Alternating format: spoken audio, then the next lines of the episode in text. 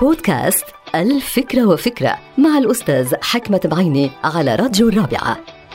يقول جون ماكسويل في كتابه المستويات الخمسة للقيادة. هذا الكتاب يقول أنه من تسمح له الظروف ليتبوأ منصب مدير أو مسؤول عليه أن يستفيد من هذه الفرصة ليحول هذا الموقع من موقع المدير إلى موقع القائد.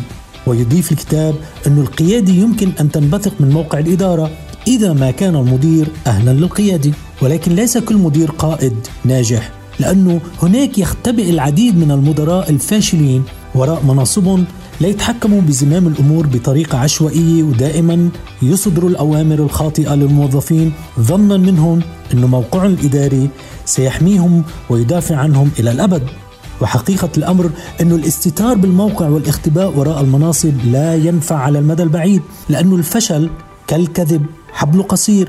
ومهلته الزمنية إلى تاريخ انتهاء. ولا يستطيع أي مدير فاشل أن يختبئ لفترة طويلة وراء مكتبه وموقعه ومنصبه. وهناك أمثلة عديدة على فشل المدراء في تحويل مناصبهم إلى مواقع قيادية في حين أن هناك أمثلة أكثر على نجاح العديد من المدراء في تحويل مناصبهم الإدارية إلى مواقع قيادية. ومن الأمثلة على ذلك نجاح مثلا الموظف في شركة مايكروسوفت العملاقة ساتيا ناديلا.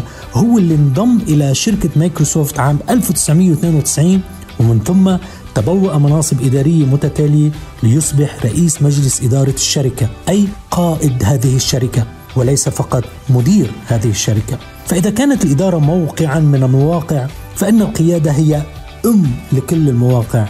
انتهت الفكرة. هذه الحلقة مقتبسة من كتاب الفكرة وفكرة.